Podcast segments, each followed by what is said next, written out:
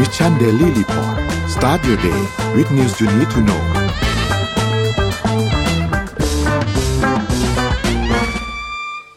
สวัสดีครับยินดีต้อนรับเข้าสู่ Mission Daily Report ประจำวันที่ 7 มิถุนายน 2566 นะครับ วันนี้คุณอยู่กับพวกเรา 2 คนตอน7โมงถึง8โมงเช้า สวัสดีพี่ปิ๊กครับ พี่ปิ๊กเหมือนจะเสียงยังไม่มาพี่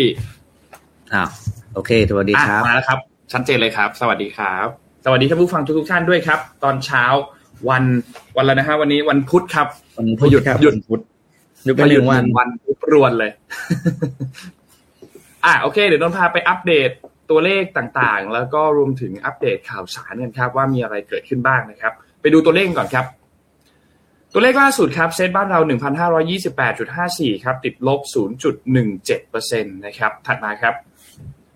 หุ้นต่างประเทศครับดาวโจนส์ครับอยู่ที่ 33,495 ครับติดลบ 0.20 นะครับแล้วก็ NASDAQ ครับ 13,257 นะครับ บวก 0.22 นะครับ NYSE ครับ อยู่ที่ 15,367 นะครับ บวกขึ้นมา 0.61%นะครับฟุซี่100 ครับ อยู่ที่ 7,600 นะครับ บวกขึ้นมา 0.18%แล้วก็ห่างเสงครับ ขยับนิดเดียวครับ อยู่ที่ 19,099 นะครับ ถัดมาครับ ราคาน้ำมันดิบครับ ปรับตัวลดลงเล็กน้อยครับ ติดลบประมาณ 3%นะครับ อยู่ที่ 71.92 ครับสำหรับ WTI และ Brent อยู่ที่ 76.41 ครับ ราคาทองคำครับ ปรับตัวขึ้น 0.15%ครับ อยู่ที่ 1,964.73 นะครับ และสุดท้ายคริปโตครับบิตคอยครับอยู่ที่ประมาณ 26,000นะครับ หลังจากที่เมื่อวานนี้เนี่ยติดลบไปค่อนข้างเยอะวันนี้ก็เด้งขึ้นมาแรงพอสมควรนะครับ บวกขึ้นมาประมาณ4%นะครับอีเทเรียมก็เช่นเดียวกันครับ อยู่ที่ 1,880 นะครับ Binance 283 ครับ Solana 20 นะครับ แล้วก็บิตคับคอยอยู่ที่ 1.51 ครับ นี่เป็นอัปเดตตัวเลขทั้งหมดครับพี่ปิ๊กอ่า เรามาดู Morning Talk กันวันนี้นะครับ Morning Talk ที่เราจะชวนทุกคนมาคุยกัน ก็เป็นเรื่องเกี่ยวกับประเทศไทยของเรานั่นเองนะครับ หัวข้อวันนี้ก็คือประเทศไทยเหมาะสมเป็นฮับด้านไหนของภูมิภาคมากที่สุดนะครับคำว่าภูมิภาคก็คือ อ่าอาเซียนหรือ Southeast Asia ของเราเองนะครับ ประเทศไทยนะครับ เหมาะจะเป็นฮับทางด้านไหนมากที่สุด ก็ช่วยกันพิมพ์ความเห็นของคุณเข้ามานะครับ แล้วเดี๋ยวเรามาคุยกันช่วง ท้ายรายการว่าคิดว่าอะไรกันบ้าง โอ้เป็นได้หลายอย่างนะครับ แต่อะไรที่คิดว่าเหมาะสมที่สุดนะครับเผื่อเสียงของพวกเราเนี่ยจะไปจะส่งไปถึงนะ รัฐบาลครับใหม่ แล้วก็จะได้นำไปเป็นวางวางแผนพัฒนาประเทศต่อไป เพราะว่าบางทีเขาก็มองไม่ออก ใช่ไหมเขาไม่ได้อยู่ในในภาพที่เป็นภาพไมโครแบบเรา ถ้าเกิดเขาได้ฟังอะไรที่มันเป็นจุดข้อคิดหรือว่าเป็นตัวจุดประกายเขานำไปทำต่อ มันก็จะเป็นประโยชน์กับพวกเราทุกคนนะครับ ครับอะไปดูข่าวแรกกันก่อนครับ ได้ครับข่าวแรกเลยพี่ขอเริ่มพาไปที่นะพูดถึงอาเซียนใช่ไหมพูดถึงประเทศอาเซียนก่อนนะครับ ไปดูที่ลาวนะครับ หลังที่ทุกคนรู้ว่าลาวตอนนี้เนี่ยก็มีรถไฟความเร็วสูงนะครับ เชื่อมติดกับจีนนะครับ แล้วเราก็ได้ยินข่าวมาตลอดว่า มีคนจีนจำนวนมากนะครับ เข้าไปอยู่ในเข้าไปใช้ชีวิตไปอาศัยไปตั้งโลกล่าอยู่ที่ลาวนะครับ ตอนนี้ลาวเนี่ยก็มีนโยบายส่งเสริมการท่องเที่ยวครับ หลังจากที่ประเทศเนี่ยก็คือเหมือนทุกคนนะครับ ก็คือเจอเจ้าโควิดเข้าไปแล้วก็ลาวเป็นหนึ่งในประเทศที่จะใช้ภาคการท่องเที่ยวนะครับ เป็นตัวฟื้นฟูประเทศ โดยล่าสุดเนี่ยก็ทาง ADB ครับ Asian Development Bank เนี่ยได้ปรับเป้า GDP ของลาวนะครับ เพิ่มขึ้น 0.5 นะครับ ก็จะกลายเป็นเป้าเติบโต GDP ของลาวปีนี้อยู่ที่ 4.5%นะครับ แล้วก็เป็นการเติบโต 1.7เปอร์เซ็นจากปีสเนอะเรียกว่ามากกว่าของปี 2022 นะครับ ซึ่งตอนนั้นอยู่ที่ประมาณ3เปอร์เซ็นกว่าๆ เท่านั้นนะครับ สิ่งที่ทำให้เศรษฐกิจลาวได้รับการคาดหมายเติบโตขึ้นจากนโยบายด้านการท่องเที่ยวนี่แหละครับ ก็คือรัฐบาลลาวได้ประกาศแผนการท่องเที่ยว โดยโฟกัสที่นักท่องเที่ยวจีนเป็นหลักนะครับ โดยสิ่งที่นโยบายอ่าจะมีเกิดขึ้นนะครับ ก็คือเรื่องของที่จับต้องได้และเห็นชัดๆเลยนะครับ ก็คือเรื่องของการเขาเรียกว่าสอนภาษาจีนนะครับ ให้กับอืมแหล่งท่องเที่ยวจำนวน 16 แหล่งสำคัญของประเทศนะครับ เพื่อให้อ่าภาคบริการที่จะต้อง รอต้อนรับนักท่องเที่ยวจีนเนี่ยสามารถใช้ภาษาจีนได้อย่างคล่องแคล่วนะครับ โดย ADB เนี่ยนะครับคาดการณ์ว่าจะมีนักท่องเที่ยวจากจีนนะครับ คาดการณ์นะครับ คาดการณ์ว่าจะอยู่ที่อ่า2.6ล้านคนนะครับ ในปี 2023 นี้นะครับ แต่แค่ผ่านไปเพียงนี่เดือนเท่าไหร่เดือนห้าเดือนใช่ไหมผ่านไปห้าเดือนเนี่ย ไปแล้วหนึ่งจุดห้าล้านคนนะครับ ก็แปลว่าสองจุดหกล้านคนนี่คือไม่พอแน่นอน แต่จริงๆว่ามันจะมีช่วงโลซีซั่นนะ คือช่วงหน้าฝนที่อาจจะเที่ยวยากนิดหนึ่งอะไรอย่างเงี้ยนะครับ นอกจากนั้นสิ่งที่รัฐบาลลาวได้ทำนะครับ ก็คือการสร้างถนนนะครับ ถนนยาวกว่าหนึ่งพันกิโลเมตรนะครับ เพื่อเรียกว่าเป็นถนนเชื่อมนะครับ เป็นเชื่อมเชื่อม border นะครับคือข้ามพรมแดนนั่นแหละครับ ก็คือระหว่างคุนหมิง แล้วเข้ามาข้ามมาที่ลาวนะครับ ซึ่งอันนี้เนี่ยได้รับเงินสนับสนุนจาก ADB นั่นเองนะครับ ซึ่งทำให้ ADB เนี่ยมีสามารถสามารถมีข้อมูลเชิงลึกนะครับว่ารู้ว่าจะมีนักท่องเที่ยวเนี่ยเข้ามาที่ลาวเนี่ยมากน้อยแค่ไหนนะครับแล้วไหนเนี่ยก็จะมีการทำอีกหลายโครงการนะครับไม่ว่าจะเป็นเรื่องของการเอ่อก็เรียกว่าเปิดให้นักนักลงทุนนะครับ เข้ามาสร้างฐานที่พักได้เป็นโครงการเช่าที่ดินระยะยาวนะครับรวมถึงเรื่องของการส่งเสริมในเรื่องของการค้าระหว่างประเทศนะครับ มีการปรับลด ภาษีบางรายการสินค้านะครับโดยเฉพาะสินค้าที่มาจากจีนนะครับ ก็น่าสนใจนะครับว่าลาวจะเป็นหนึ่งในตัวดึงนักท่องเที่ยวจีนเข้ามาเที่ยวลาวแล้วผ่านมาที่ไทยไหมหรือว่าลาวเนี่ยเขาจะดักนักท่องเที่ยวจากจีนแล้วก็ไม่ไม่ข้ามมาถึงเรา อันเนี้ยทางการท่องเที่ยวของเราต้องต้องจับตาดูนโยบายนี้ของเราให้ดีนะครับ เพราะบางทีเนี่ย ถ้าเกิดนักท่องเที่ยวเขาไม่มาต่อเนี่ยมันก็กลายเป็นว่าเราเสียท่องเที่ยวตรงนั้นไป อืม จริงครับพี่อืมมาเรื่อยๆนะนนท์เนี่ยนนท์เป็นเป็นหนึ่งประเทศที่อยากไปเที่ยวมากลาวเนี่ยยังไม่เคยไปเที่ยวมากน่าไปน่าไปเที่ยวน่าไปเที่ยวมากน่าสนใจครับ พาไปดูต่อที่ข่าวถัดมาครับ เมื่อกี้เมียเห็นมีภาพรถไฟ นนท์พาไปข่าวรถไฟอีกอันหนึ่งแต่ว่าเป็นโศกนาฏกรรมที่ค่อนข้างน่าเศร้ามากนะครับ คือที่อินเดียนะครับ จริงๆข่าวนี้เนี่ยเกิดขึ้นมาประมาณสามวันแล้วนะครับ ในช่วงวันศุกร์ที่ผ่านมาเมื่อศุกร์ ที่ผ่านมาที่แล้วเนี่ยนะครับ มีเหตุรถไฟเนี่ยมาชนกันนะครับซึ่งมีผู้เสียชีวิตค่อนข้างเยอะนะครับสำหรับเหตุการณ์ที่เกิดขึ้นในครั้งนี้นะครับคือเหตุการณ์ในครั้งนี้เนี่ยเป็นรถไฟ 3 ขบวนนะครับที่มาชนกันอยู่ในรัฐโออิชาของอินเดียนะครับซึ่งเป็นอุบัติเหตุที่ร้ายแรงที่สุดในรอบหลายสิบปีนะครับตัวเลขที่รับการรายงานมาเนี่ยตัวเลขผู้เสียชีวิตอย่างน้อยคือ 275 คน และมีผู้บาดเจ็บมากกว่า 1,000 คน นะครับ ซึ่งสาเหตุจากที่เบื้องต้นตรวจสอบเนี่ยเป็นเรื่องของการส่งสัญญาณที่ผิดพลาดนะครับ ซึ่งต้องบอกว่าเเหตุเกิดตั้งแต่วันศุกร์ใช่ไหมครับ แต่ว่ายิงยาวมาจนถึงเนี่ยแหละครับ วันจันทร์วันที่ห้าเนี่ยสถานการณ์ยังยังค่อนข้างโกลาหลอยู่ประชาชนมากมายเหลือเกินที่พยายามที่จะตามหาญาติตามหาคนที่เขารู้จักที่มีข่าวได้ข่าวจากญาติว่าอ่าโอเคกำลังจะขึ้นรถไฟเดินทางไปที่นี่ที่นี่นี่นะครับ ซึ่ง ต้องบอกว่าเหตุการณ์ในครั้งนี้เนี่ยสาเหตุที่เกิดขึ้นเนี่ยนะครับ อย่างที่บอกเนี่ยนะครับ คือรัฐมนตรีว่าการกระทรวงการรถไฟของอินเดียเนี่ยนะครับ บอกว่า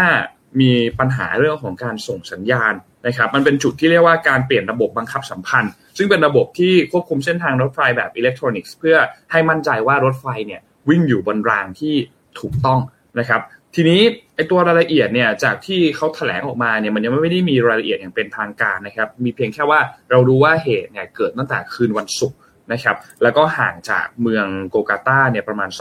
270 กิโลเมตรนะครับซึ่งทั้ง 3 ขบวนเนี่ยนะครับคือขบวนขบวนแรกเนี่ยคือ Coromandel Expressเป็นขบวนที่เคลื่อนขบวนก่อนที่จะเกิดอุบัติเหตุเนี่ยหลายชั่วโมง อันนี้มุ่งหน้าไปทางตอนใต้นะครับขบวนที่2เนี่ยคือ Howrah Superfast Express นะครับ เป็นขบวนที่กำหนดการเนี่ยเดินทางมาเทียบชานชาลาในเมืองหาวรานะครับ และอีกอันนึงเป็นรถไฟขนส่งสินค้านะครับ ที่จะจอดเทียบที่สถานีบาฮานากาบาซาร์นะครับ ซึ่งก็อย่างที่บอกครับรถไฟเนี่ย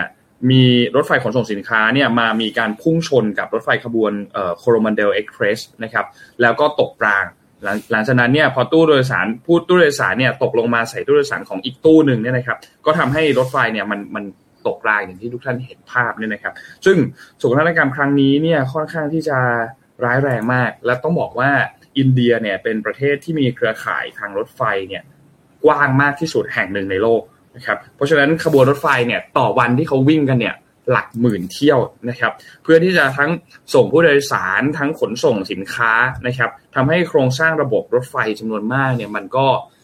มีบางส่วนที่มันก็เก่าแล้วสุดโทรมแล้ว แล้วต้องการที่จะ ได้รับการปรับปรุง ต้องมีการอัปเกรด ต้องมีการนู่นนี่ต่างๆเนี่ยนะครับ ก็ทำให้เรื่องนี้เนี่ยเป็นโศกนาฏกรรมที่ค่อนข้างน่าเศร้า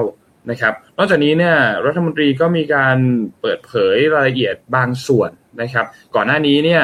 ตัวตัวเลขเนี่ยผู้เสียชีวิต ทะลุไปมากกว่า 300 คน แต่สุดท้ายแล้วเนี่ยก็มีการปรับลดตัวเลขผู้เสียชีวิตลงมาหลังจากที่มีการตรวจสอบรายละเอียดดีเทลต่างๆเนี่ยเหลือ 275 คนอย่างที่บอกผู้บาดเจ็บก็หลักพันคนนะครับตอนนี้เนี่ยทางด้าน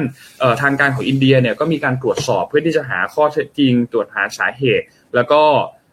พยายามที่จะจำกัดว่าเอ๊ะมันเกิดอะไรขึ้นความเป็นไปได้อะไรต่างๆเนี่ยมันผิดพลาดตรงไหนนะครับเป็นเรื่องบังเอิญไหมเป็นเรื่องสภาพอากาศไหมหรือว่าเป็นเรื่อง การสึกหรอของตัวอุปกรณ์ หรือแม้แต่เรื่องของการบำรุงรักษาที่ไม่เป็นไปตามมาตรฐานหรือเปล่านะครับ ซึ่งก็ต้องรอติดตามดูครับว่าจะมีเหตุการณ์อะไรต่อไหม แต่ว่าทางด้านของนายกรัฐมนตรีนารนดาโมดีเนี่ยนะครับ ก็บอกว่าถ้าหลังจากที่ตรวจสอบเสร็จเรียบร้อยแล้วเนี่ยก็จะมีการเขาเรียกว่าลงโทษผู้ที่รับผิดชอบแน่นอนนะครับ ว่าที่ทำให้เกิดเหตุการณ์แบบนี้ เกิดขึ้นมาเนี่ยนะครับ ก็รอติดตามครับ เพราะว่านายรัฐมนตรีก็มีการไปลงพื้นที่ในพื้นที่บริเวณตรงนั้นด้วยเช่นเดียวกันนะครับ ก็เป็นโศกนาฏกรรมที่ค่อนข้างน่าเศร้าครับ เป็นข่าวข่าวร้ายเนาะนี้แบบใช่ใช่ใช่ครับที่ที่อินเดียนี่รถไฟการเดินทางหลักด้วย แล้วคือประเด็นที่น่าเห็นใจที่สุดเลยก็คือจุดเกิดเหตุอยู่ไกลจากโรงพยาบาลอีกเยอะมากสองร้อยกว่ากิโลใช่ไหม ใช่ใช่ครับไกลอะห่างห่างจากเมืองไกลพอสมควรเลยครับ อันนี้แบบเออน่าเห็นใจจริง ๆ ก็ต้องส่งส่งใจไปช่วยอะเราคงทำอะไรมากแบบนี้ไม่ได้นะครับอันแต่พี่พาข้ามไปที่สหรัฐอเมริกานะครับ เมื่อวานนี้ก็มีเขาเรียกว่ามีรีพอร์ตตัวมึงจากออกมาจาก CNBC นะครับ บอกว่า มีการสัมมนาเรื่องเกี่ยวกับเรื่องของ automation นะครับ แล้วก็มีการสรุปมันเป็นการเขาเรียกว่าวิเคราะห์แล้วก็ฟันธงไกลๆนะครับว่าอุตสาหกรรมหรือวงการใดก็วงการใดบ้างนะครับ ที่มีแนวโน้มว่าจะเปลี่ยนเป็น robotics ก็คือระบบ automation น่ะภาคการผลิตจะเป็นเป็นเป็นหุ่นยนต์ทำงานแทนคนได้มากกว่า วงการอื่นๆ แล้วเหมือนก็จะเป็น pioneer นะครับ ในการที่จะใช้ fully automation นะครับ อันแรกเลยนะครับก็คือวงการเกษตรครับวงการเกษตรเนี่ยปัจจุบันที่อันนี้คือที่สหรัฐอเมริกานะครับวงการเกษตรเนี่ยได้มีการใช้ระบบ automation มาพักใหญ่แล้วนะครับคำว่า automation ในภาคการเกษตรก็คือเขาเรียกว่าเขาเรียกว่าครบวงจรนะครับ โดยเคสที่เขายกตัวอย่างมาคือเคสของบริษัท Deere นะครับ Deere เนี่ยเป็นบริษัทที่การนำเอา auto เขาเรียกว่า autonomous tractor หรือรถรถแทรกเตอร์ที่ขับด้วยตัวเองนะครับ ก็คือรถแทรกเตอร์เนี่ยก็จะรู้ขนาดพื้นที่ใช่ไหมครับ ซึ่งพื้นที่นี้ก็จะถูก mark ด้วยจุดพิกัด GPS จากดาวเทียม ว่าพื้นที่ที่เจ้ารถคนนี้จะไปทำงานนะจะทำงานยังไงจากรถคันนี้ก็จะลุยเข้าไปเลยครับ แล้วก็ไถปรับพื้นดินอะไรต่างๆ จนเสร็จนะครับ เสร็จแล้วก็พอถ่ายเสร็จก็มีการ เขาเรียกว่า หว่านเมล็ดอะไรหยอดเมล็ดพืชอย่างเงี้ยนะครับก็นี่ก็เป็นอัตโนมัติเหมือนกันนะครับรวมถึงระบบของการรดน้ำให้ปุ๋ย แล้วก็เก็บเกี่ยว เก็บด้วยนะครับอัตโนมัตินี่คือถึงขั้นเก็บแล้วนะครับ ก็แปลว่าอาร์กิเคาเจอร์เนี่ยเป็นหนึ่งอันนะครับที่จะใช้อัตโนมัติเข้ามาร้อยเปอร์เซ็นต์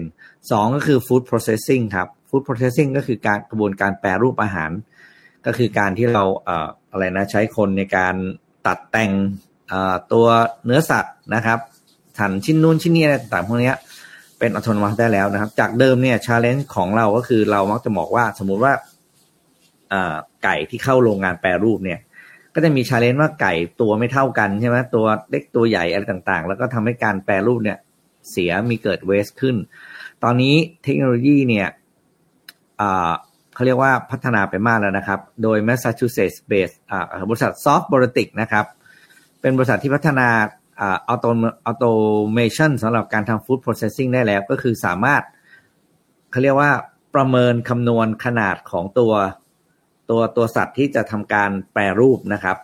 แล้วก็คำนวณวิธีการตัดแต่งได้ด้วยตัวระบบเองโดยที่ไม่ต้องมีคนนะครับ Tyson Foods เนี่ยได้ลงทุนมากกว่า 1.3 พันล้านเหรียญสหรัฐนะครับในการพัฒนาระบบ automation ตัวนี้นะครับ ซึ่ง จะเริ่มใช้ได้เต็มที่ในปี 2024 ก็คือปีหน้านะครับอันต่อมาอุตสาหกรรมคือวงการ healthcare ครับวงการ healthcare จะเป็นอัตโนมัติได้ไง ก็คือ ภาคการผลิตยาครับ ผลิตยาจากต่อไปจะไม่มีคนผลิตแล้วนะครับ ตั้งแต่การผสมสูตรอะไรต่างๆ ใส่ packing seal ทุกอย่างเสร็จแล้วเป็น automation ทั้งหมดนะครับ เพราะฉะนั้นนี่คือสามวงการที่ระบบ robotics นะครับอัตโนมัติทั้งหมดจะเข้าไปแทน คนนะครับ ซึ่งเราจะได้เห็นเนี่ย ในอีกห้าปีข้างหน้าบอกเลยว่า จะเป็นการปฏิวัติตลาดในร่างในในตลาดแรงงานอย่างใหญ่มากนะครับ โดยเฉพาะประเทศไทยนะครับ agriculture เนี่ย เตรียมตัวได้เลยนะครับ อย่างทุกวันนี้เนี่ยเท่าที่พี่รู้เนี่ย ถ้าเราไปที่บึงการนะครับ บึงการเนี่ยก็คือจังหวัดหนึ่งทางภาคตอนออกเฉียงเหนือเนี่ยสวนยางที่บึงการเป็นของคนจีนทั้งเลยนะครับนนรู้เปล่าแล้วสวนยางที่นั่นเนี่ยเป็นอัตโนมัติหมดแล้วก็คือ มีการกรีดยางตั้งแต่ตอนกรีดยางต้องตรงคนกรีดยางต้องตื่นตีสามตีสี่ใช่ไหมเพื่อไปปีนต้นยางแล้วก็คือไม่มีนะครับไม่ใช้หุ่นยนต์กรีด แล้วก็กรีดเสร็จน้ำยางก็จะไหลมาตามรางปุ๊บมาเข้าห้องแลบนะครับ เพื่อตรวจดูว่าสวนยางร่องไหนแถวไหนเนี่ย น้ำยา น้ำยางไม่ค่อยมีคุณภาพ ก็จะมีการหยอดปุ๋ยเข้าไปโดยระบบเพื่อให้ยางนั้นนะมีต้นยางได้รับปุ๋ยเข้าไป แล้วก็ทำน้ำยางที่มีคุณภาพตรงตามกับที่สเปคที่ต้องการดังนั้นเนี่ยต่อไปเนี่ย อีกหลายวงการนะครับออโตเมชันจะเข้ามาแทน อันนี้เราเอามาฟังเพราะว่าหลีกเลี่ยงไม่ได้เลย ทั้งสามวงการครับดูจะเป็นยาดูจะเป็นอันเดียวนะที่ไทยไม่ค่อยได้รับผลกระทบคือคือเราน้อยไง พอเราน้อยเราก็เลยไม่ค่อยกระทบ แต่ประเทศอื่นเนี่ยเป็นแหล่งผลิตเนี่ยเขา กระทบเยอะมาก แต่ agriculture กับ food process เนี่ยโอ้โหบอกเลยว่าเต็มเต็มครับ อืม อืมอืมแล้วการที่ข้อดีนึงเสริมอีกนึงคุณนนพอเป็นออโตเมชันมันไม่มีเชื้อโรคอ่าใช่ไม่ตลอดมันมันมันเป็นมันมันเรื่องไฮจีนมันไม่ต้องกลัวเนาะเพราะว่าหุ่นยนต์มันทำหุ่นยนต์มันไม่มีมันไม่มันไม่แพร่เชื้อโรคนั่นแปลว่า มันก็เป็นข้อดีคือเรามีต้นทุนอาหารที่ถูกลงกับสองก็คือ เราปลอดภัยเรื่องของอ่าสภาพความสะอาดของอาหารอยู่แล้ว แต่ประเด็นนี่คือคนทำงานเนี่ย ก็จะน้อยลงนะคนคนจะว่างงานมากขึ้นใช่ไหมอันนี้คือสิ่งที่น่าเป็นห่วงน่าเป็นน่าเป็นห่วงเมื่อกี้เห็นมีคอมเมนต์อันนึงบอกว่าจีนเหมาหมดเลย ก็ ก็จริงนะพี่ช่วงเนี้ยก็คือก็จริงพูดอีกก็ถูกอีกครับ คือคือเราเราเพิ่งไปมาเมื่อวันจันทร์ไปเส้นห้วยขวางเนี่ยพี่ขับรัชดาห้วยขวางโซนๆตรงเนี้ย โอ้โห นึกว่าชัยนาทาวทางเส้นเลยครับพี่ มีร้านอาหารหมาล่า เป็นแบบโหถ้าใครได้ขับผ่านตรงเส้นตรงนั้นอะจะรู้เลยว่าแบบจีนคลองจริง ๆ ทั้งตลอดทั้งเส้นคือร้านอาหารเยอะมาก แล้วเพียบแล้วเป็นแบบ คือคือนนนนนคิดว่าเขาคงช่วงนี้คงฮิตใช่ไหมเรื่องหมาล่าอะไรเงี้ย ร้านพวกแบบชาบูหมาล่า เยอะมากเยอะจริง ๆ แล้วแต่ละร้านเนี่ยใหม่อืมแต่ละร้านไม่ได้เปิดเล็ก ๆ นะพี่ปิ๊กไม่ได้เป็นแบบห้องแถวเล็ก ๆ นะโหพี่ ตึกเท่าปราสาทอะ ตึกใหญ่มากอะตึกแบบใหญ่ใหญ่ครับใหญ่จริงจริงอลังจริงการจังมากจริงจังเหมือนเหมือนอยู่ในพระราชวังฮ่องเต้ไม่รู้เขาใช่ใช่ใช่เป็นธีมแบบนั้นเลย แล้วแบบว่าเดินเข้าไปนี่บางทีมีแบบ คือพนักงานเขาก็เป็นธีมอะ เดินเข้ามาแบบคารวะฮ่องเต้อะไรอย่างเงี้ยโอ้โหเออไม่ธรรมดาคือคือคือจริงจะจังเสิร์ฟอะต้องอะไรต้องปัดผ้าก่อนปุ๊บปุ๊บใช่ใช่ใช่คือจริงจังอะจริงจังเลยอะจริงจังเลยอะแบบโอเคก็ก็อืมก็ก็เยอะจริง ๆ ครับ ถ้าใครใครเคยไปแบบโซนตรงนั้นอะ จะรู้เลยว่าแบบเนี่ยเนี่ยเนี่ยเห็นไหมมีคอมเมนต์อันหนึ่งพูดถึงบอกว่าเนี่ยห้วยขวางอย่างกับเยาวราชแล้ว รัชดาห้เป็วยนขวางอะไรนะเป็ถ้าเราอ่านแบบจีนนนมดมอนทนหอยคว่ำอย่างนี้ใช่ไหมเออจีนหอยคว้างหอยคว้างกับ หอยคว้างกับรัชดา เออ โอ้โห หนักจริง ตรงนั้นนี่โซนนั้นนี่ทั้งเส้นเลยครับพี่เส้นเลยอ่าว่าแล้วก็เลิกอ่านข่าวไปกินชาบูครับ มีคอมเมนต์หนึ่งบอกไปครับ ไปด้วยอ่าพาพาพาไปข่าวต่อไปครับ พาไปเรื่องปัญหาอีกอันหนึ่งที่จริง ๆ แล้วหลายประเทศเจอ แล้วเขาก็มีมีการพยายามปรับปรับแก้กัน ไทยเองก็เจอเหมือนกันแต่ช่วงนี้เนี่ย เป็นกระแสขึ้นมาค่อนข้างเยอะ คือ นนเชื่อว่าใครหลาย ๆ คนถ้ามีเพื่อนมีพี่มีน้องที่เป็นหมอหรือว่ากำลังเรียนหมออยู่เนี่ย จะต้องเคยพูดถึงปัญหาที่เกิดขึ้นตามโรงพยาบาลต่าง ๆ นะครับ ไม่ว่าจะเป็นโรงพยาบาลที่อยู่ต่างจังหวัด เป็นโรงพยาบาลที่อยู่ในพื้นที่ที่ห่างไกล หรือว่าหมอบางคนที่เข้าไปเป็น intern ไปเป็นแพทย์ที่ตามโรงพยาบาลต่างๆนะครับ ซึ่งต้องบอกว่าเป็นปัญหาที่ค่อนข้างค่อนข้างค่อนข้างน่ากลัว เพราะว่าอย่างปีล่าสุดเนี่ยนะครับ ที่เราเห็นตัวเลขหมอ intern ที่บรรจุเข้ามาเนี่ยถ้าเราย้อนกันไปก่อนนะ ย้อนไป 20 ปี 30 ปีที่แล้วเนี่ยจำนวนหมอที่ผลิตขึ้นมาได้ในแต่ละปีเนี่ยนะครับจะอยู่ที่หลักประมาณร้อยปลายๆจนถึงประมาณหลักพันนะครับร้อยปลายนี่ไม่ใช่หมายถึง 100นะครับหลักประมาณแบบ900ปลายเนี่ยนะครับจนถึงประมาณ 1,000 ไปที่พันห้านะครับแต่ณปัจจุบันเนี่ยจะอยู่ที่ประมาณสักเกือบเกือบ3,000ต่อปีนะครับที่ผลิตหมอเพิ่มเติมเข้ามานะครับแต่ทีนี้ประเด็นก็คือปัญหาที่เกิดขึ้นณปัจจุบันตอนนี้เนี่ยนะครับ มีปัญหาเรื่องของอินเทอร์นที่ลาออกจากระบบกันเยอะ คนก็ไปสงคนก็สงสัยว่าใครที่สมมติคนที่ไม่ได้อยู่ในวงการตรงนี้เนี่ยนะครับ ก็จะสงสัยว่า เอ๊ะมันเกิดปัญหาอะไรขึ้นทำไมถึงมี intern ที่ลาออกจากระบบกันเยอะนะครับ อันนี้ก็เป็นในอย่างที่เราเห็นบนบนบนหน้าตรงนี้คุณปุยเมฆนะครับ ก็เป็นส่วนหนึ่งที่ใช้ข้อความทางโซเชียลมีเดียของตัวเองพูดถึงการลาออกจากระบบนะครับ ที่เพิ่งตัดสินใจคือต้องบอกว่า งานในระบบตรงนี้เนี่ย อย่างที่คอมเมนต์ตรงนี้เห็น เขียนว่าทนได้ไม่ตาย แต่ว่าใกล้ตายเสียทั้งสุขภาพกาย เสียทั้งสุขภาพจิตนะครับ ราวเนี่ยบางทีต้องราวต่อกันหลายชั่วโมงมากนะครับ เตียงก็ต้องเสริมเตียงยาวไปถึงหน้าลิฟต์คือภาพมันค่อนข้างหดหู่นะครับ ซึ่งต้องบอกว่านนมีเพื่อนเป็นหมอเหมือนกัน แล้วก็เวลาแบบ เราเป็นพัก นัดปาร์ตี้กินข้าวกันอะไรอย่างเงี้ย ไปที่บ้านเพื่อนกันอะไรอย่างเงี้ยนะครับ แล้วก็นั่งคุยกันว่าแบบเออมันเป็นยังไงบ้างอะไรเงี้ย พอเขาเล่าให้ฟังแล้วเราก็แบบ โห มันมันโหดมากเลยนะโหดในที่นี้คือ เรื่องของเบิกจ่ายเงินเดือนพูดง่ายๆบางทีก็จ่ายช้า จ่ายช้าเป็นหลักเดือนนะครับบางทีเราเราเนี่ยได้เงินเดือนไม่ตรงอะ เราก็รู้สึกแบบโอ้โหเราก็ไม่อยากอยู่แล้วอะมันเดือดร้อนไงตัวยากแล้วอะ แต่อันนี้บางทีเขาจ่ายเงินเดือนช้าเนี่ยสี่เดือนห้าเดือนไม่จ่ายไม่ต้องพูดถึงเรื่องสวัสดิการบ้านพักต่างๆนะครับ หนักมาก เพื่อนนนเคยเขับรถไปทำงานเนาะขับรถไปทำงาน จอดที่บ้านพัก แล้วเอารถออกไม่ได้ เพราะว่าตรงบริเวณที่จอดที่บ้านอะ มันถนนมันพังมาก แล้วก็มีฝนตกด้วยแล้วโคลนมันก็เละมาก สุดท้ายถอยรถออกไม่ได้ แล้วก็สภาพบ้านพักหลายๆอย่างก็อย่างที่บอกครับ ก็ ก็ก็ค่อนข้างที่จะหนักพอสมควร และโดยเฉพาะอย่างยิ่งคือ เวลาทำงาน บางคนต้องขึ้นเวรสี่สิบกว่าชั่วโมงสี่สิบกว่าชั่วโมงนี่คือ ไม่ได้กลับไปพักที่บ้านนอนนะครับ คือคือคุณคุณนอนได้ แต่คุณนอนอยู่ที่โรงพยาบาล อาจจะอยู่ที่ห้องพักแพทย์ ถ้ามีโทรศัพท์โทรมาเรียกคุณก็ต้องออกไปอย่างเงี้ยคือ มันมันมันมันหนักมากไม่แล้วไม่มีไม่มีไม่มีใครที่แฮปปี้ที่จะทำงานแบบนั้น ค่าแรงเนี่ยเหมือนเราเคยได้ยินกันค่าแรงของหมอจะสูงใช่ไหมครับ แต่จริงๆแล้วพอรวมนู่นรวมนี่แล้วอะก็ไม่ไม่ได้สูงสักเท่าไหร่นะครับทำคุณคิดภาพว่าคุณทำงาน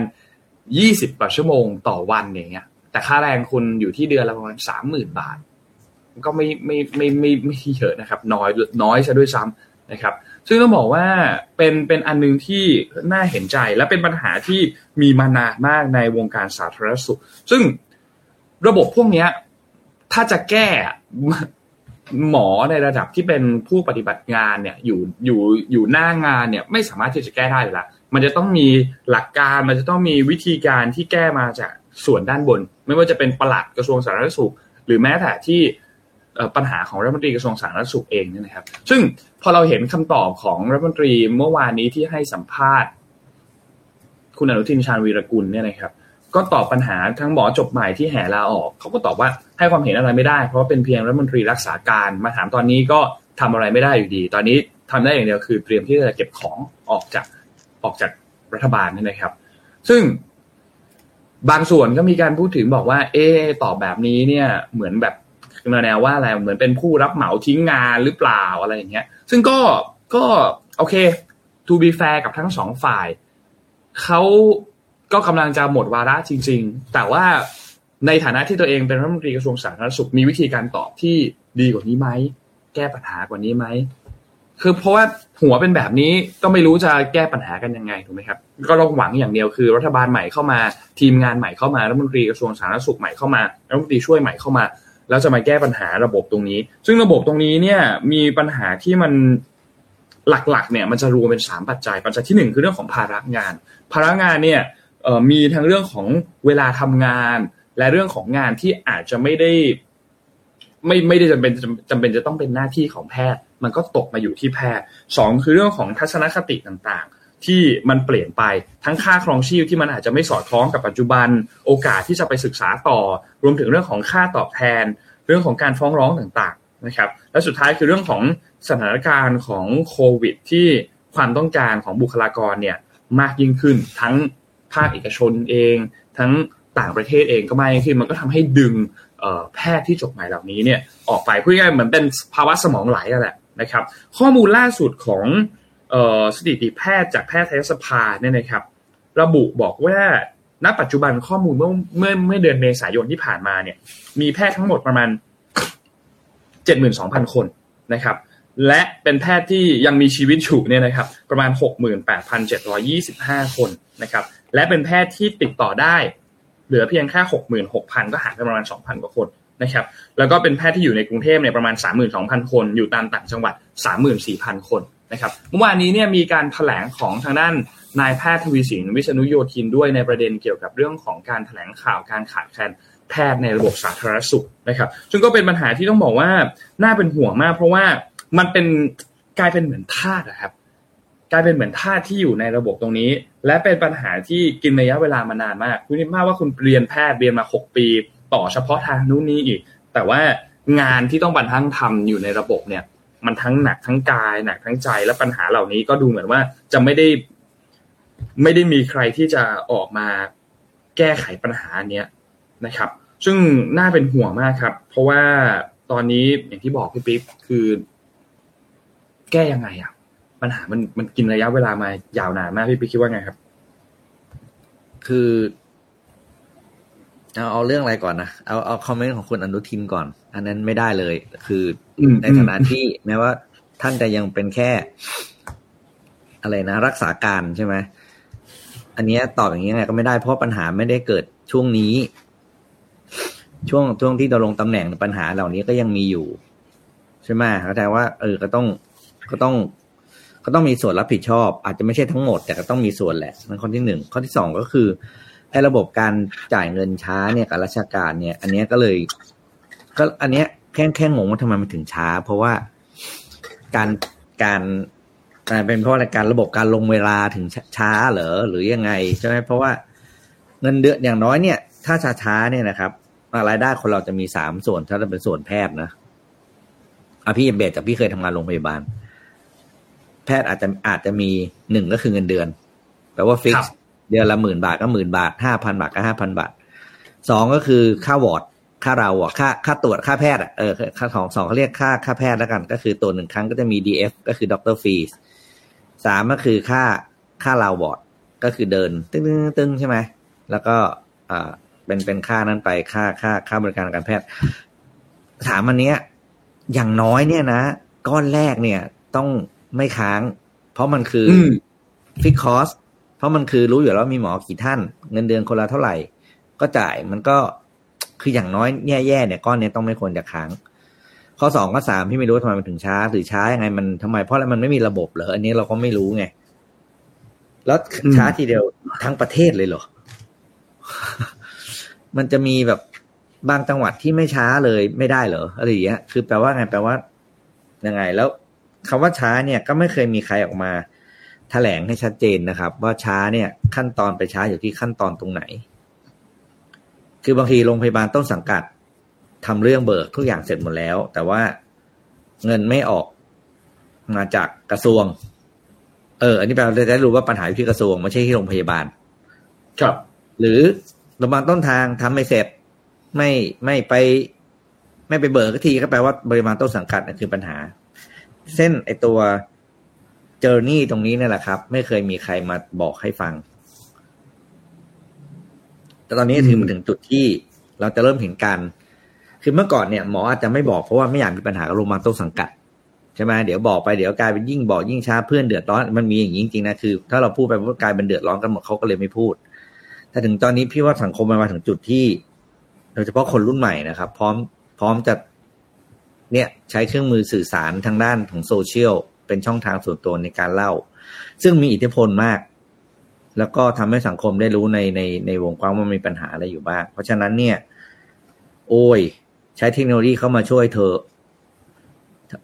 มันช่วยได้จริง ๆ เริ่มจากจังหวัดหนึ่งก่อนก็ได้เอาไพลอตนะสามสี่จังหวัดพร้อมกันนะไม่เกินความสามารถกระทรวงหรอกที่ทำให้มันตรงเวลา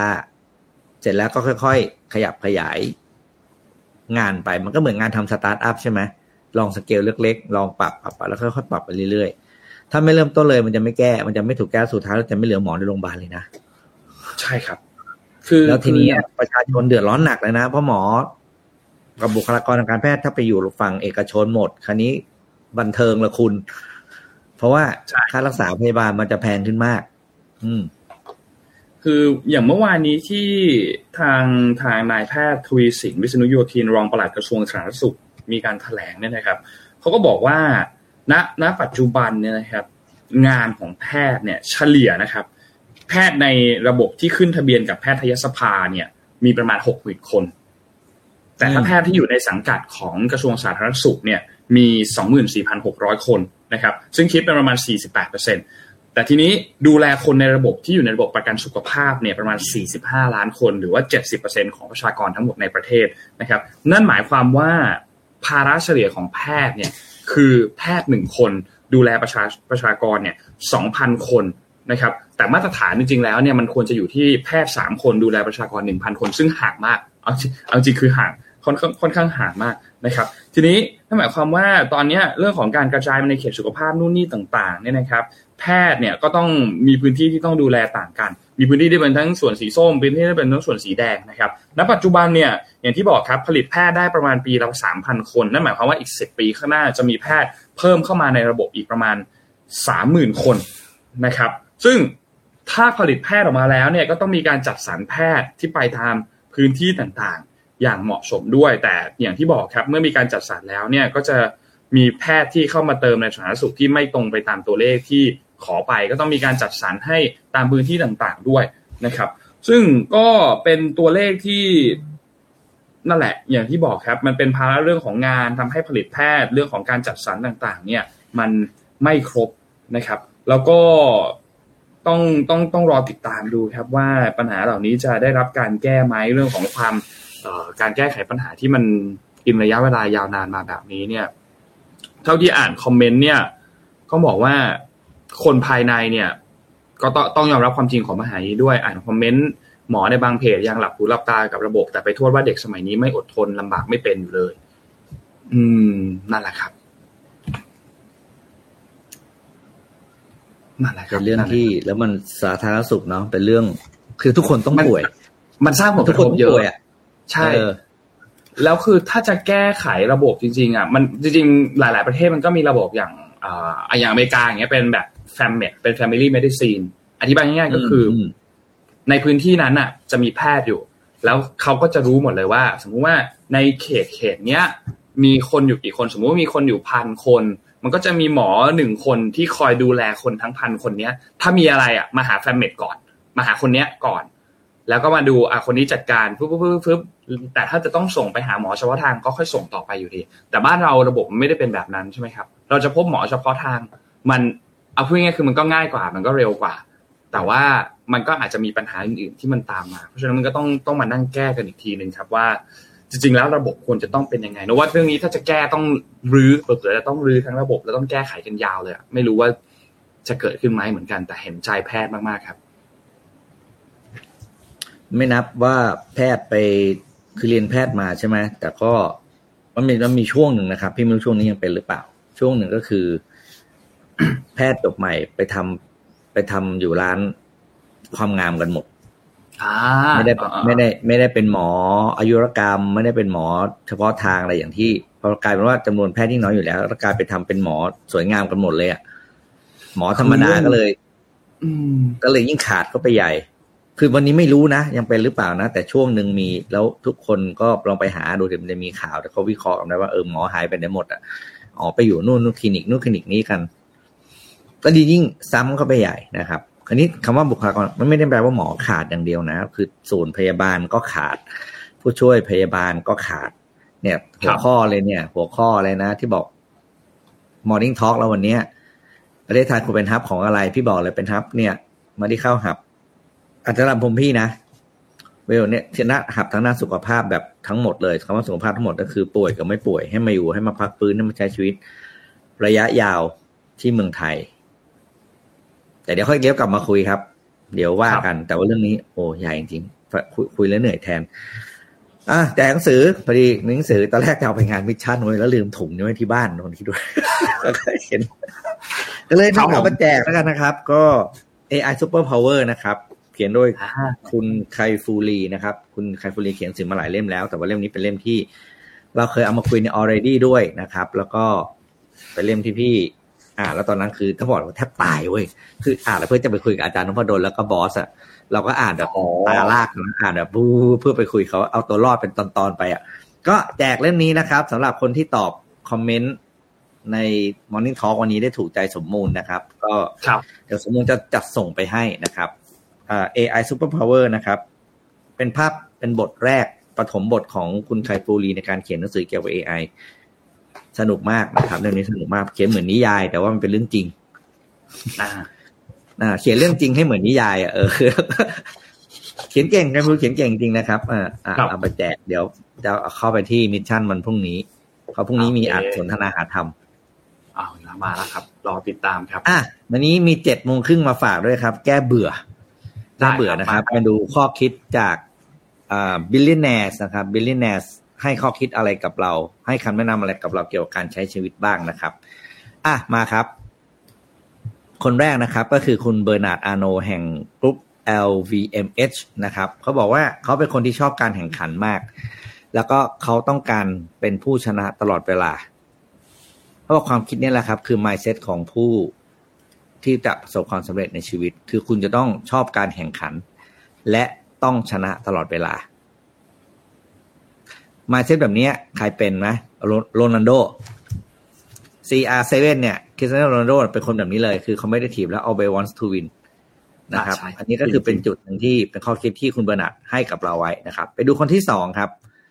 คนที่สองลูกพี่ครับ ลูกพี่ อันนี้ลูกพี่นี่ก็จะนาสแตลแสบสันนะ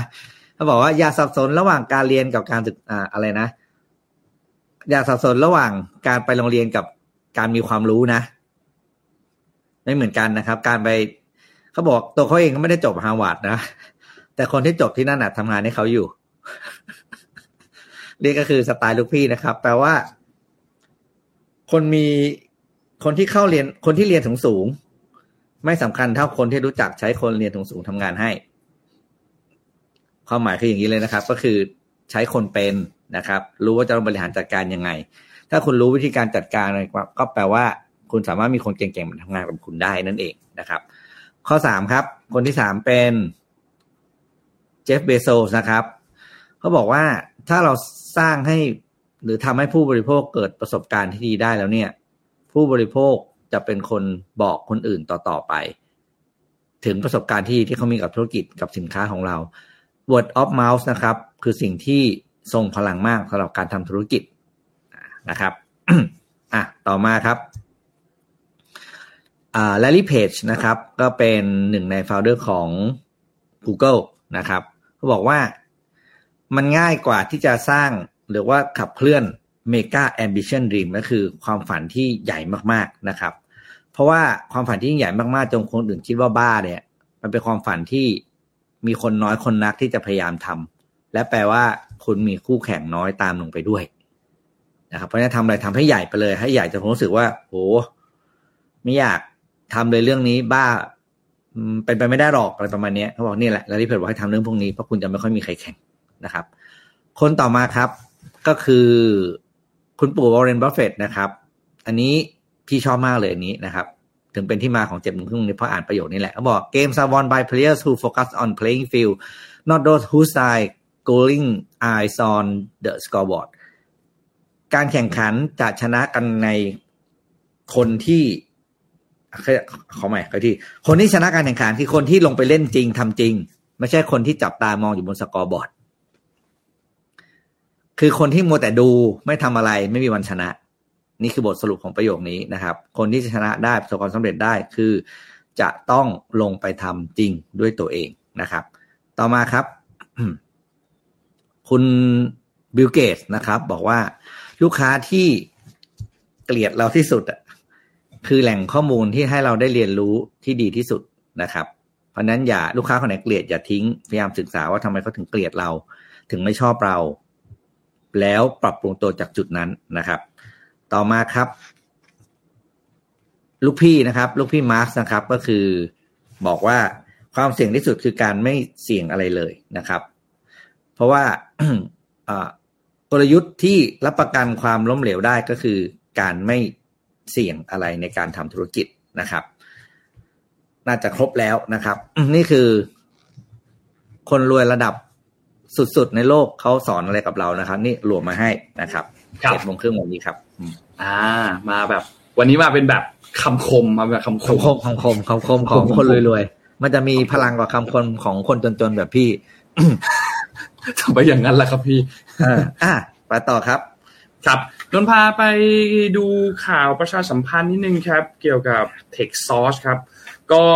ตอนนี้เนี่ย Tech Source เนี่ยเขาเดินหน้าผลักดันประเทศไทยสู่การเป็นดิจิทัลเกตเวย์แห่งเอเชียตะวันออกเฉียงใต้นะครับ ก็มีการประกาศความร่วมมือกับบริษัทชั้นนำครับในการขับเคลื่อนดิจิทัลอีโคโนมีนะครับแล้วก็เตรียมขนทัพนวัตกรรมมาโชว์ในงาน Tech Source Global Summit 2023 นะครับ คือเมื่อวานนี้เนี่ยเขามีการถแถลงในงาน Beyond Tech Source Global Summit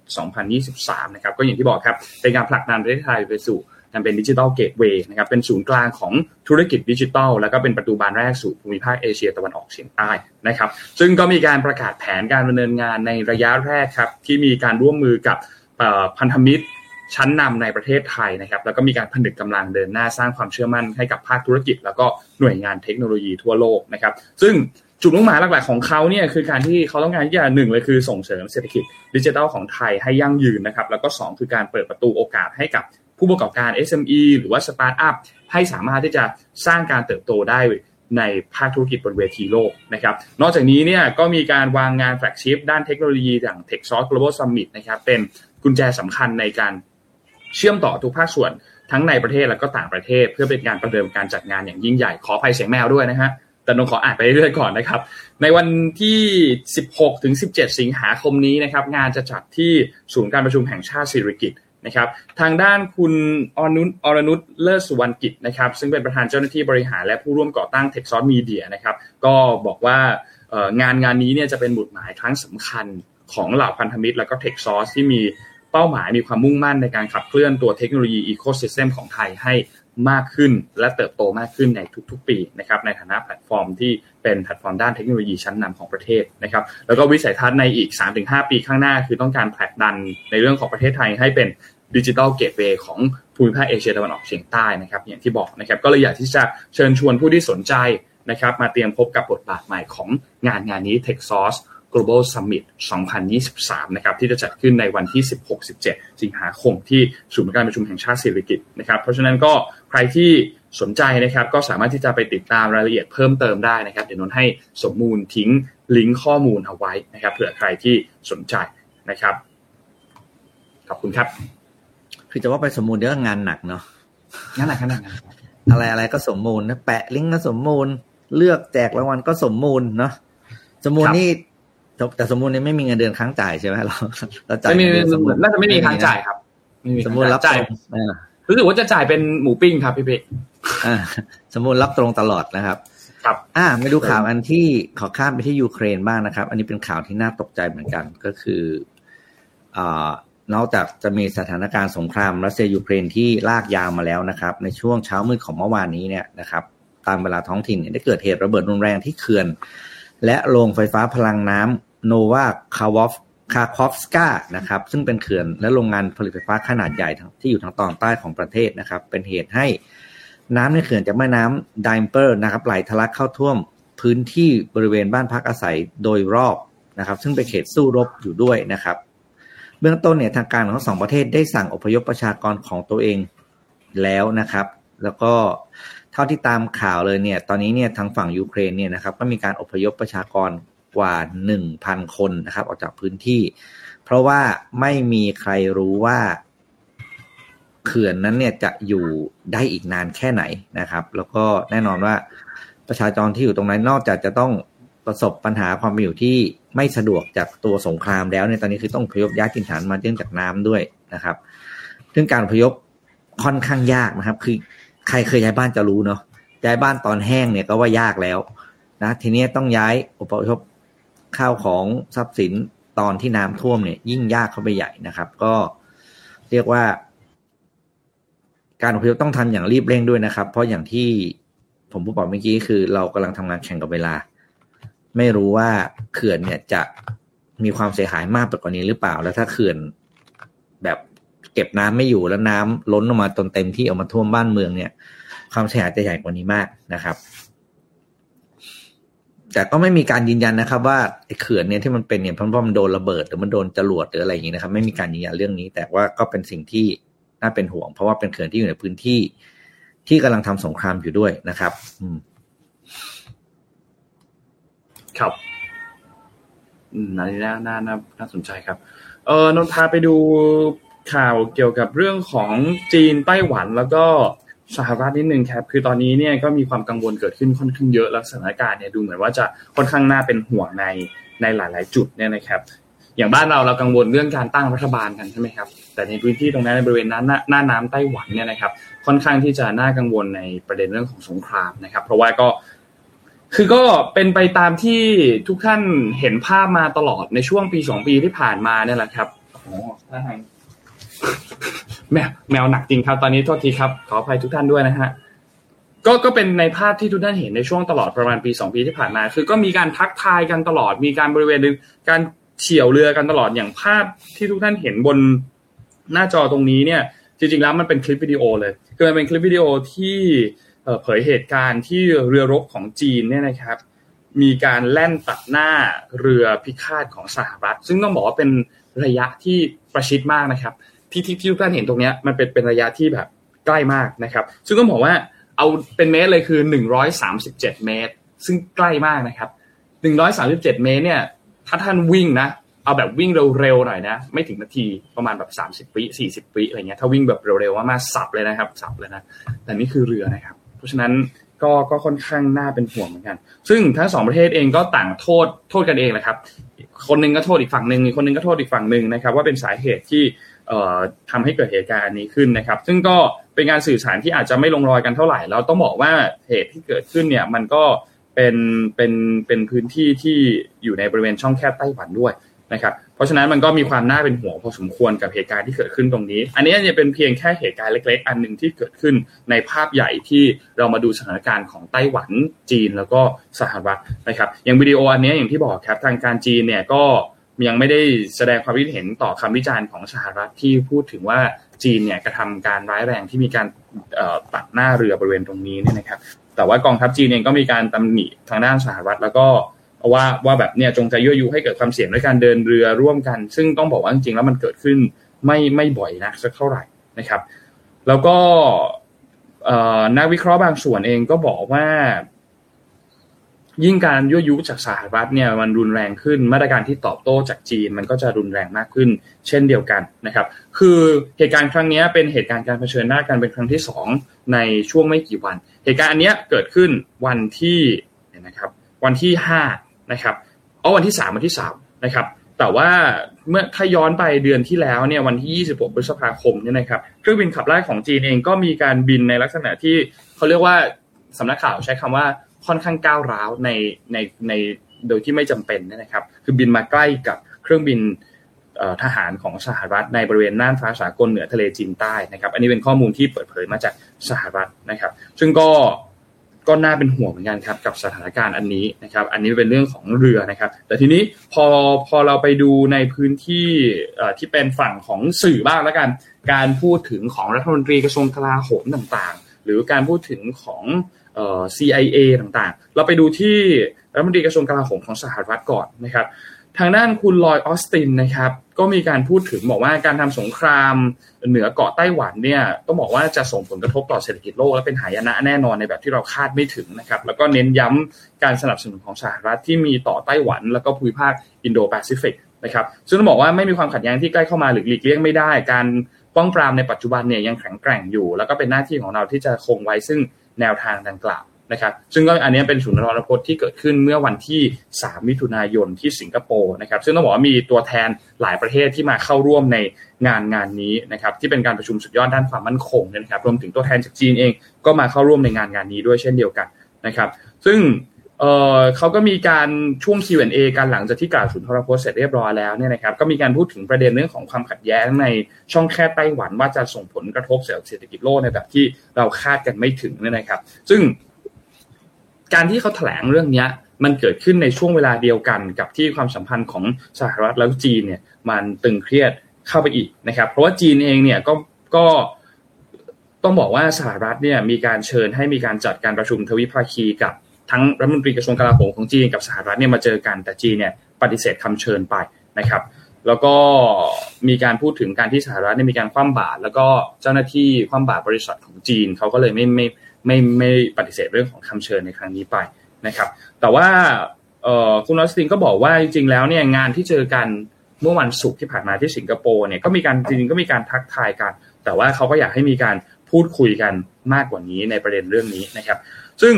ทางด้านของผู้อำนวยการ CIA เนี่ยนะครับ เมื่อเดือนที่แล้วเนี่ยก็เพิ่งมีการเดินทางไปเยือนจีน แต่ไปเยือนแบบไม่ได้เป็นไม่ได้เป็นแบบเขาเรียกว่าอะไรอะไปเยือนแบบ official คือไปเยือนแบบลับๆนั่นแหละพูดง่ายๆนะครับ ซึ่งก็พยายามที่จะปรับปรุงความสัมพันธ์กับทางด้านของรัฐบาลปักกิ่ง หลังจากที่ในช่วงที่ผ่านมาเนี่ยมีความตึงเครียด ค่อนข้างเยอะนะครับ คุณบิลเบิร์นส์เนี่ยนะครับผู้อำนวยการ CIA นะครับก็มีการเดินทางไปเยือนจีน แล้วก็ส่งสัญญาณหลายครั้งว่าจีนเนี่ยเอ้ยทางรัฐบาลวอชิงตันเนี่ยพยายามที่จะลดความตึงเครียดกับรัฐบาลปักกิ่งนะครับโดยเฉพาะอย่างยิ่งในประเด็นที่เกิดขึ้นก่อนหน้านี้ถ้าใครจำได้บอลลูนสอดแนมน่าจะจำกันได้ในช่วงต้นปีที่ผ่านมานะครับทำให้ระดับความสัมพันธ์เนี่ยมันยิ่งเลวร้ายมากยิ่งขึ้นไปอีก นะครับแล้วก็ตอนนั้นเนี่ยทำให้แอนโทนีบิงเคนที่เป็นรัฐมนตรีกระทรวงการต่างประเทศเนี่ยประกาศการเดินทาง แผนการเดินทางที่จะเดินทางไปเยือนจีนด้วยนะครับก็เป็นสถานการณ์อันหนึ่งที่น่าเป็นห่วงเหมือนกันสำหรับพื้นที่บริเวณตรงนั้นนะครับซึ่งสหรัฐเนี่ยเขาก็กังวลเนาะว่าว่าจีนเนี่ยจะไม่ร่วมมือการจัดการในเรื่องของวิกฤตการทางการทหารนะครับแต่ในขณะเดียวกันครับรัฐมนตรีกระทรวงกลาโหมของจีนเนี่ยนะครับคุณหลี่ สร้างฝูฝูนะครับถ้าอ่านชื่อผิดขออภัยนะครับ ก็บอกว่าการทำสงครามกับสหรัฐอเมริกาเนี่ยอาจจะเป็นหายนะที่อดทนอดกลั้นไม่ได้ แล้วก็มีการพูดถึงเรื่องนี้ในขณะที่ประชุมกันที่ประเทศสิงคโปร์ซึ่งก็เป็นงานงานเดียวกันกับที่รัฐมนตรีกระทรวงกลาโหมของสหรัฐเดินทางไปนั่นแหละ นะครับจีทางรัฐมนตรีเนี่ยก็บอกว่ามีบางประเทศเนี่ยพยายามที่จะทำให้การแข่งขันด้านอาวุธยุทโธปกรณ์ของกองทัพในเอเชียเนี่ยเข้มข้นแล้วก็ตึงเครียดมากยิ่งขึ้น ซึ่งเขาเขาบอกเขาบอกว่ามีบางประเทศนะแต่เราก็น่าจะทราบกันดีว่าเขาหมายถึงประเทศอะไรนะครับซึ่งในขณะนี้เนี่ยความตึงเครียดระหว่างจีนและสหรัฐจากกรณีที่ที่ทุกท่านเห็นในประเด็นเรื่องของการเอาเรือตัดหน้ากันเนี่ยมันก็ค่อนข้างที่จะตึงเครียดอยู่แล้วเนี่ยนะครับ แล้วก็ทางการจีนเนี่ยจะไม่ยอมให้ การลาดตระเวนทางเรือของทางสหรัฐแล้วก็พันธมิตรเนี่ยเป็นข้ออ้างในการขยายอิทธิพลและส่งเสริมสถานะการเป็นมหาอำนาจด้านการเดินเรือเด็ดขาดนะครับ ก็ต้องบอกว่าน่าเป็นห่วงครับ ทั้งคู่เนี่ยดูเหมือนว่าจะไม่ไม่ไม่ค่อยยอมกันสักเท่าไหร่ คือมีประเด็นที่ตึงเครียดกันหลายเรื่องครับ ก่อนหน้านี้มีเทรดวอร์สงครามทางการค้า ซึ่งณปัจจุบันนี้ก็ยังคงมีอยู่ มีเทควอร์สงครามเทคโนโลยี รวมถึงกรณีข้อพิพาทดินแดนในทะเลจีนใต้ด้วย คือกรณีไต้หวันเนี่ยนะครับ รวมถึงกรณีเรื่องของบอลลูนสอดแนมที่ถูกยิงตกในช่วงต้นปีที่ผ่านมา เพราะฉะนั้นสถานการณ์เนี่ย ตอนนี้ค่อนข้างที่จะเลวร้ายมาก มีข่าวว่าสีจิ้นผิงเนี่ยมีการเรียกให้เจ้าหน้าที่ระดับสูงฝ่ายความมั่นคงแห่งชาติเนี่ยมาคำนวณแล้วมาวิเคราะห์ถึงสถานการณ์ที่เลวร้ายที่สุดที่อาจจะเกิดขึ้นด้วยนะครับ ถ้าหากว่ามีเหตุการณ์อะไรเกิดขึ้นเนี่ยนะครับ ก็น่าเป็นห่วงครับต้องรอติดตามดูว่าสถานการณ์ที่บริเวณช่องแคบไต้หวันเนี่ยจะเป็นอย่างไรบ้าง แล้วจะมีทางออกไหมหรือว่าสถานการณ์จะยิ่งตึงเครียดมากขึ้นไปเรื่อยๆแบบนี้ครับ โอ้ยเหนื่อยเรื่องนี้ อีกนานก็จะจบครับแล้วก็ดูว่าจะไม่มีวันจบซะด้วย อืมนะครับ อะ เราเลี้ยวกลับมา Morning Talk ของเราครับ อ่าได้ครับ คิดว่าประเทศไทยเหมาะสมจะเป็นหับอะไรของภูมิภาคนี้นะครับ อะนนคิดว่าอะไร อาหารครับพี่ นึกถึงไทยจะนึกถึงอาหารกับท่องเที่ยว ซึ่งอาหารก็เป็นหนึ่งในท่องเที่ยวนั่นแหละจริงๆแล้ว เป็นหลักเลย นึกถึงอาหารเป็นหลักเลย เพราะว่าคือ บ้านเราของกินเยอะอะพี่ มันเราของกินเยอะ และเป็นประเทศที่จริงจังกับเรื่องอาหาร คือนนไปไปญี่ปุ่นมา แล้วก็รู้สึกว่า เฮ้ยประเทศเราอะถ้าเราอยากกินอาหารอะไรอะหมายถึงว่าอาหารชาติอะไรก็ตามเนี่ยนะครับ จะมีคนที่ทำอาหารชาตินั้นแบบจริงจังอยู่ในประเทศเราอืมอืมคิดภาพง่ายๆแบบนี้ สมมุติว่าเราไปเที่ยวอเมริกา ไปเที่ยวยุโรป และเราต้องการที่จะกินอาหารญี่ปุ่น คุณจะได้อาหารญี่ปุ่นในราคาแบบสองพันสามพันบาท แต่เป็นอาหารญี่ปุ่นที่ถ้าคุณไปประเทศไทย หรือไปญี่ปุ่นเนี่ย คุณจะหาอะไรพวกเนี้ยได้ในซูเปอร์มาร์เก็ตอะอืม คือคือคือมันเป็นแบบนั้นอะ เพราะฉะนั้นในในอันนี้อาจจะมีเรื่องเรื่องของข้อจำกัดในเรื่องของระยะห่างระหว่างญี่ปุ่นกับยุโรประยะห่างระหว่างญี่ปุ่นกับสหรัฐด้วย แต่เราอาจจะค่อนข้างใกล้กับญี่ปุ่น แต่ทีนี้ก็ต้องยอมรับว่าบ้านเราเป็นประเทศที่จริงจังเรื่องอาหารมาก ๆ คือคือ 24 ชั่วโมงมีอาหารแน่นอน คุณออกไปนอกบ้านคุณจะต้องเจออาหารแน่นอน อันนี้เรื่องหนึ่งแหละแล้วก็ความจริงจังในเรื่องของอาหารว่าเขา ทั้งอาหารไทยทั้งอาหารต่างประเทศก็มีความแบบจริงจังมากๆ เช่นเดียวกันนนลองสแกนคอมเมนต์ดูเนี่ยคอมเมนต์ก็พูดถึงเรื่องของอาหารกันค่อนข้างเยอะครับพี่ว่าแบบเออเหมาะที่จะเป็นหับในเรื่องของอาหารเหมือนกันอะไรเงี้ยแต่ก็มีด้านอื่นๆด้วยพี่ปี๊กแหละครับของพี่เหรอ พี่มองว่าถ้าแบบเชิงเศรษฐกิจเลยเนี่ยมันก็มีหลายด้านจริงๆนะ ไม่ว่าจะเป็นอาหารเนี่ยแน่ๆอยู่แล้วเพราะอาหารเนี่ยเป็นพื้นฐานของเป็นอาชีพพื้นฐานของคนไทยด้วย คือส่วนใหญ่นะครับก็คือเกษตรกรรมเกษตรกรไม่ว่าจะเป็นเลี้ยงสัตว์ปลูกผักเกษตรอะไรอย่างเงี้ย คนได้ประโยชน์ส่วนมากก็จะเป็นประชากรส่วนใหญ่นะครับ อีกอันหนึ่งที่แต่แต่เมื่อกี้อย่างที่บอกคือความน่ากลัวคือ ต่อไปมันจะมีออโตเมชันเข้ามาแทนแปลว่าเราจะมีผลผลิตจริงนะ แต่คนไม่ได้มีงานทำตามผลผลิต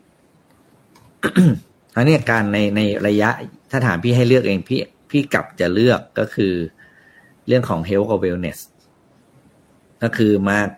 รักษาตัวระยะยาวเพราะว่าการรักษาตัวเนี่ย เรามีสมุนไพรไทยซึ่งต้องไปปรับปรุงไปไปเป็นทำสารสกัดอะไรต่าง ๆ เพื่อให้ได้เป็นยาแบบแบบตะวันตกก็ก็ทำได้หรือจะรักษาแบบเป็นแพทย์ทางเลือกเลยก็ทำได้นะครับ แล้วก็โดยโดย ด้วยอัตราผลตอบแทน ระหว่างที่ที่สวนหนึ่งไร่เนาะปลูกข้าวหนึ่งไร่ ปลูกผักกระหล่ำปีหนึ่งไร่กับปลูกพืชสมุนไพรหนึ่งไร่ที่ไปทำเป็นสารสกัด เป็นยารักษาโรคเนี่ย ผลตอบแทนต่อหนึ่งไร่อะมันสูงกว่า ถ้าไปทำเป็นสมุนไพรที่สมุนไพรก็จะกลายเป็นยายาก็จะกลายเป็นสิ่งที่ไปรักษา คือพี่ชอบทำธุรกิจในแนวที่แบบว่าผู้บริโภคไม่มีทางเลือกต้องซื้อเราไม่งั้นจะลำบาก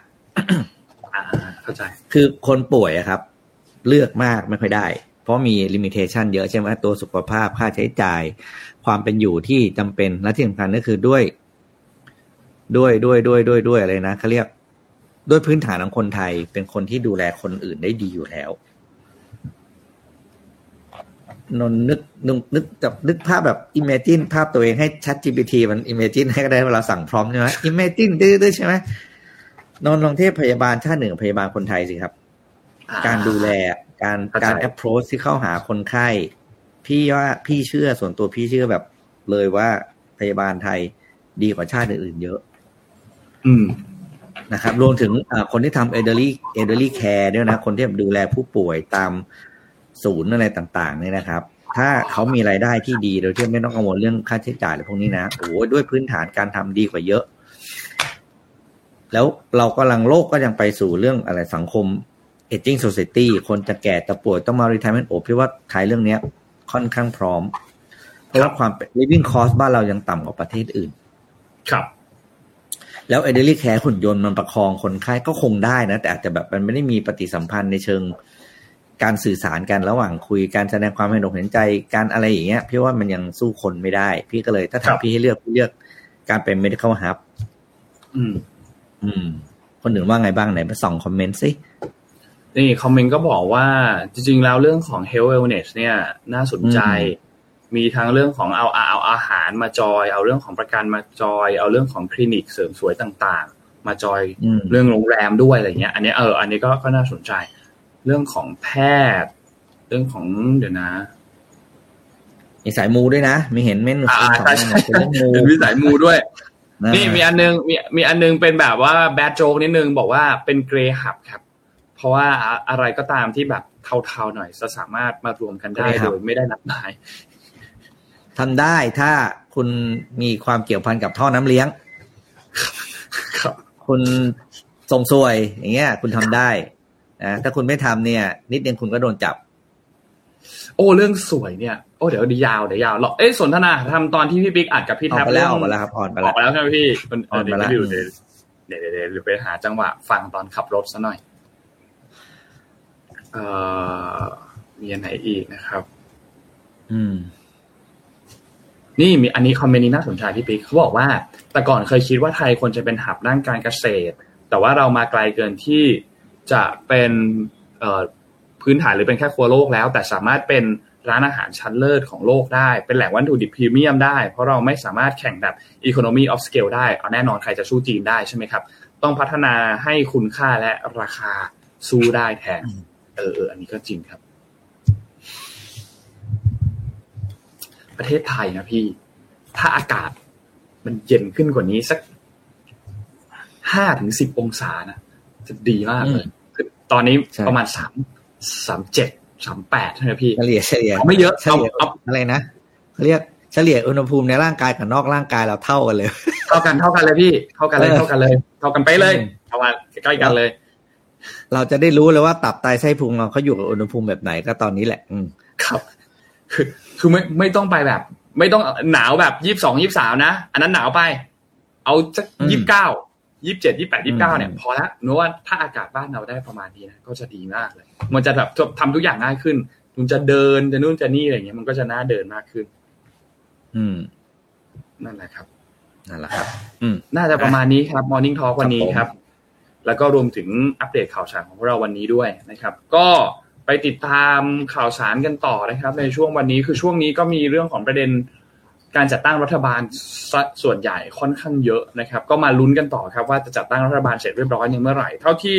ลองติดตามข่าวดูเนี่ยกกตก็อาจจะประกาศรับรองสสกันในช่วงปลายเดือนนี้นะครับ ก็หวังว่าจะมีการเปิดสภากันในช่วงนั่นแหละไม่เกินกลางเดือนหน้านะครับ คิดว่าน่าจะได้เห็นเรื่องนี้กัน ส่วนส่วนประเด็นเรื่องของหุ้นไอทีวีของออคุณพิธาลิมเจริญรัตน์หัวหน้าพรรคก้าวไกลเนี่ยนะครับ ก็มีการโอนหุ้นให้ทายาทเป็นที่เรียบร้อยแล้ว เพราะว่ามีประเด็นเรื่องของการที่จะฟื้นไอทีวีให้กลับมาคือคดีเนี่ยมันติดติดมาตั้งแต่ปี 50 ครับพี่ แต่ว่าผ่านมา 10 กว่าปีแล้วอยู่ดีๆ เรื่องก็เดินเร็วจะมีการตัดสินนู่นนี่กันภายในปีนี้ ก็ ก็ไม่แน่ใจเหมือนกันว่า เป็นเครื่องมือเป็นเครื่องมือ ครับผมเพราะว่ามันเกิดขึ้นอะไรคืตอนเนี้ยก็ขุดมาทุกวิธีแหละเพื่อจะให้ใช้อะก็ต้องก็นี่ก็ดอกเนี่ยเขาเรียกว่าเนี่ยเขาเขาถึงเรียกว่าเกมการเมืองไงนั่นแหละครับลคือเรื่องนี้ก็ยังมีหลายประเด็น อืมยังมีหลายประเด็นรอรอติดตามข่าวสารกันต่อไปครับ ว่าว่าประเด็นเรื่องของหุ้นไอทีวีเนี่ย สุดท้ายแล้วเนี่ย จะทำให้เกิดปัญหาหรือเปล่าในเรื่องของการจัดตั้งรัฐบาล จะมีการเอ่อขยับไหม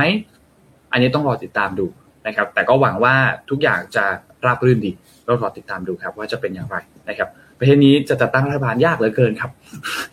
ยากยากเหลือเกินครับลุ้นลุ้นลุ้นทุกวันลุ้นทุกสัปดาห์ครับ วันนี้ขอบคุณท่านผู้ฟังทุกทุกท่านมากครับ ที่ติดตาม Mission Daily Report นะครับ และขอบคุณผู้สนับสนุนหลักของพวกเราด้วยครับ Liberator นะครับเทรดเองทำเองทำไมต้องจ่ายค่าคอมนะครับ คิดว่าหลาย ๆ ท่านน่าจะเริ่มรู้จัก Liberator กันมากขึ้น เดี๋ยวเราก็จะมา พูดถึง Liberator กันมากขึ้นในหลังจากนี้ด้วยนะครับ ทุกท่านจะได้รู้จักมากขึ้นว่าเอ๊ะ Liberator คืออะไรนะ เพราะว่าหลาย ๆ ท่านน่าจะได้เห็นแอดผ่านทางบนถนนเนาะบนป้ายต่าง ๆ เนี่ยมี Liberator เพียบเหมือนกันนะครับก็ขอบคุณ Liberator มากๆที่สนับสนุนพวกเรานะครับและขอบคุณท่านผู้ฟังทุกๆท่านจากทุกช่องทางด้วยครับ Facebook YouTube Clubhouse นะครับก็ขอบคุณท่านผู้ฟังทุกๆคนมากๆนะครับแล้วพบกันใหม่ครั้งหนึ่งในวันพรุ่งนี้วันพฤหัสครับ วันนี้เราสองคนลาไปก่อนครับ สวัสดีครับ สวัสดีครับ Mission Daily Report. Start your day with news you need to know